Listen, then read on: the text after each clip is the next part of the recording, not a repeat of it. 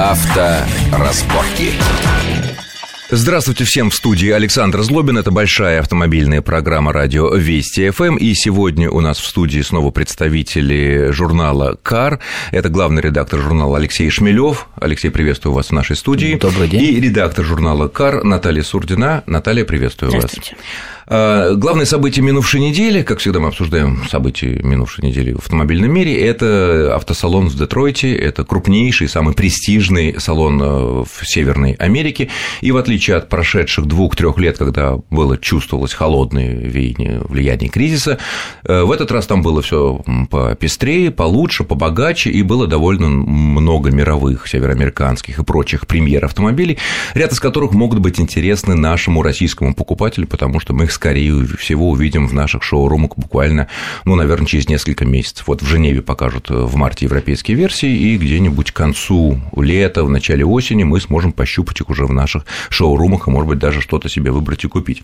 Э, Наталья была в Детройте и посидела, посмотрела некоторые машины, пощупала. Э, Наташ, ваше ощущение, что вам больше всего там понравилось? независимо от того, что имеет перспективы на нашем российском рынке. Вот ваше ощущение как корреспондента, как журналиста автомобильного, как женщины. Вообще Детройт – это очень странный город. Сам, а, сам Детройт. Ну, да, да, и э, как бы есть несколько составляющих того, что я сказала.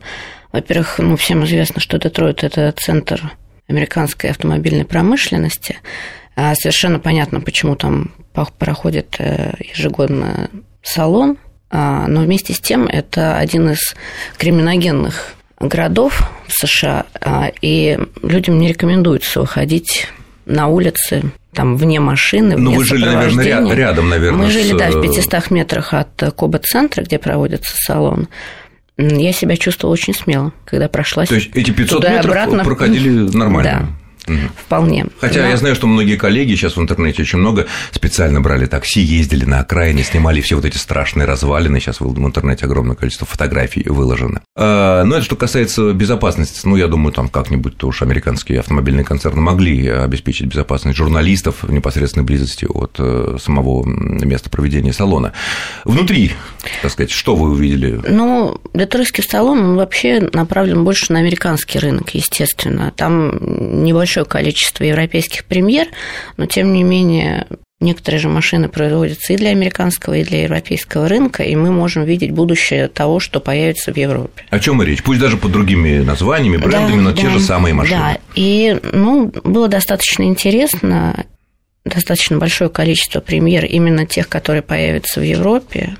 Алексей, ну вот вы как э, готовя очередные выпуски журнала, вы ведь наверняка смотрите, что вот вы считаете наиболее интересно для нашей публики, о чем подробнее стоит рассказать из того, что мы впервые увидели, ну не мы, а вот наши коллеги впервые увидели в Детройте. Ну, на самом деле это новая версия Мандео, я так думаю, самое интересное, потому что Мандео это тот автомобиль, который очень важен и для Форда, и для рынка в целом. Э, в Детройте он был представлен под э, именем Fusion, потому что именно под этим именем он продается на североамериканском рынке, но, в общем, не надо, не, не стоит путать его с тем Fusion, который, который продается который у нас, продается немецкий у нас. вариант, который да. в Америке неизвестен в принципе. Да, да. С этим довольно странным, нелепым автомобилем. Это очень, очень симпатичный, очень красивый новый Мондео, его, его действительно должны показать в Женеве, и, в общем, он... Европейскую версию. Европейскую уже версию. И уже под названием да, Мондео. Названием Модео, конечно, потому что они не будут путать эти два бренда, и для, для нас, на мой взгляд, это очень важно, и ну, видно,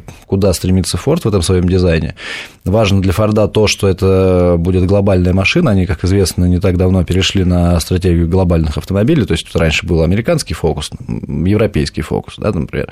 У них был Fusion, у нас Mondeo, они несколько различались. Mondeo у них был другой, это если, если еще там вспомнить там, старые времена. Теперь будет глобальная модель, и, на мой взгляд, очень симпатичная. Я не знаю, на самом деле, как вживую, потому что это вот Наташа, наверное, скорее скажет, но вот то, что я видел на, на картинках, мне кажется, эта машина, она и сейчас э, очень достойно конкурирует э, в своем сегменте. Нынешний Мондео, Нынешний который у нас Mondeo, продается, да. ну, она одна да. с Passat, в общем, смертельной схватки за лидерство в классе D, естественно. Да, ну и мне представляется, что она будет иметь очень серьезные позиции после выхода на рынок. А есть какая-то информация, когда она может у нас выйти на рынок? Скорее всего, ведь она будет производиться в Ленинградской области у нас. Собираться, как и нынешний Мандео. Да, скорее, скорее всего, да, но вот точных сроков я не могу сказать, потому что я не, ничего не общался на эту тему с, э, представитель, с представителями компании Ford, но я думаю, что это в любом случае не раньше конца года, потому что... Этого года. Да, потому что в любом случае нужно запускать производство, это не, не, не очень быстрый процесс. Э, Тем более в Ленинградской области у Форда на заводе довольно глубокая сборка, и поэтому, в отличие от там, Калининграда, например, где двигатели вешают и бампера. Я, насколько я понимаю, они собирались еще раздумывали на, на тем, чтобы производить э, Мандео как раз э, на заводе в Елабуге. Вот э, в рамках СП Ford Solers, который недавно, в конце прошлого года объявили о его создании, и в Елабуге тоже будут производиться Мандео. Вот. И, и в любом случае на налаживание процессов... Ну, это логично, да. да, логично. Есть площадка, зачем расширять имеющиеся в Ленинградской области, которой явно не хватает, да, в связи со спросом на фордовские машины, а, если есть еще одна площадка. А, а вот то, что машина будет единой для всего мира, такой ну, глобальный концепт, глобальные там, платформы и так далее, это как-то на цене для конечного потребителя может сказаться, или тенденции останутся прежними, цены будут все равно расти, и едва ли тут какая-то унификация поможет? Нет, унификация поможет исключительно снизить косты для производителя. производителя. Да. На, на нас, к сожалению, это ни в, коем ни, ни в коем случае не отразится. Скорее как всего, и не будет... отразилось, когда вот начали собирать машины у нас практически всех э, брендов, цена практически не изменилась, просто, наверное, увеличилась норма прибыли. Ну, вот я помню, вот, например, когда Ford Focus, первая иномарка в России, когда в 2001 году ее там, по-моему, во втором завод открылся, да. Там первым, втором запустили, вот тогда, да, тогда было падение, потому что, условно, был европейский фокус, сейчас я не помню точно, 16 тысяч стоил, а этот стал стоить ну, типа, 12 тысяч. Там немножко другое было. У меня, я помню, через год после открытия завода были в гостях руководители Форда России, я спросил, а почему вы так дешево продаете свою машину? Ну, сравнивая там, не знаю, с тогдашним Рено Меганом, с Nissan Almera, с Toyota Corolla, ну, с одноклассниками. И они говорят, на ближайшие годы у нас э, наша цель – застолбить рынок. Мы готовы практически работать без э, прибыли серьезной, нам нужно застолбить рынок. Они вывели машину как э, иномарку номер один, Ford Focus, застолбили рынок, прошло 3-4 года, народ к этому привык, и они спокойненько цены сделали выше, и, ну, где-то, я не знаю, года с 7 с 8 Focus уже не отличается от конкурентов по цене. Нельзя сказать, что это более выгодная машина. При равных, схожей комплектации не японцы, так сказать. Так что я думаю, что, может да, быть... Он скажет, подешевле того же Гольфа, который... Ну, Гольф всегда был дорогой. Да. Гольф всегда был самым дорогим, считает, потому что он Volkswagen, потому что он якобы европейский, потому что он законодатель моды в этом классе и так далее. Ну хорошо, это что касается того, что было представлено в Детройте э, под названием Fusion, наша Мондео. А, теперь у нас будут одинаковые машины с Америкой по внешнему виду, по крайней мере, не знаем, как там может по наполнению. Наполнение американцам все таки богаче обычно стоит. Ну, как, как минимум, например, еще у американцев, скорее всего, будет не очень много дизельных моторов. Ну, я вообще удивлюсь, если они в массовом порядке станут на Мондео, ну на обычную семейную машину, не нишевую, вообще поставить дизельный двигатель. А в Европе а как раз это сам Бог просил. Такое ощущение, что у нас будут ставить. На фокусе ставят дизельный двигатель. Нас обязательно, к нам обязательно привезут дизели, вне, вне сомнения. К сожалению, наш рынок пока не, не, так, не так сильно готов, как европейский, к дизелям, потому что я, я лично очень люблю дизельные машины, но далеко не да все. Все любят, да, когда тепло.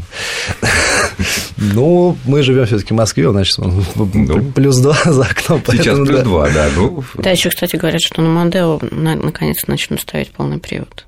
На Мандео, полный да, привод. Да. То есть они потянутся, опять же, по тропинке, протоптанной пассатом уже много и, лет кстати, назад. что самое удивительное, что это будет не универсал, что было бы, ну, на мой взгляд, логично, а именно седан.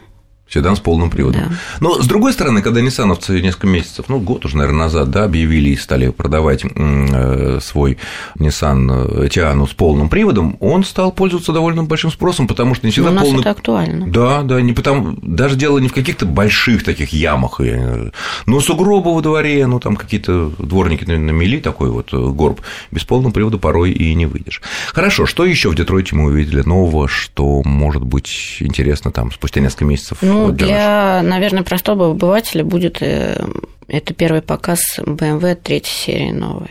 Новый BMW третьей да. серии. Потому что, ну, журналисты уже знакомы некоторые с этой машиной. Отдельно представляли, да. А да. для широкой публики? А для широкой публики она выставляется впервые. Так, ну и ваши ощущения об этой машине по сравнению с предыдущей, с текущей, скажем так, э, версией? Ну, у BMW очень сильно меняется дизайн, э, она уже не такая Какая? консервативная.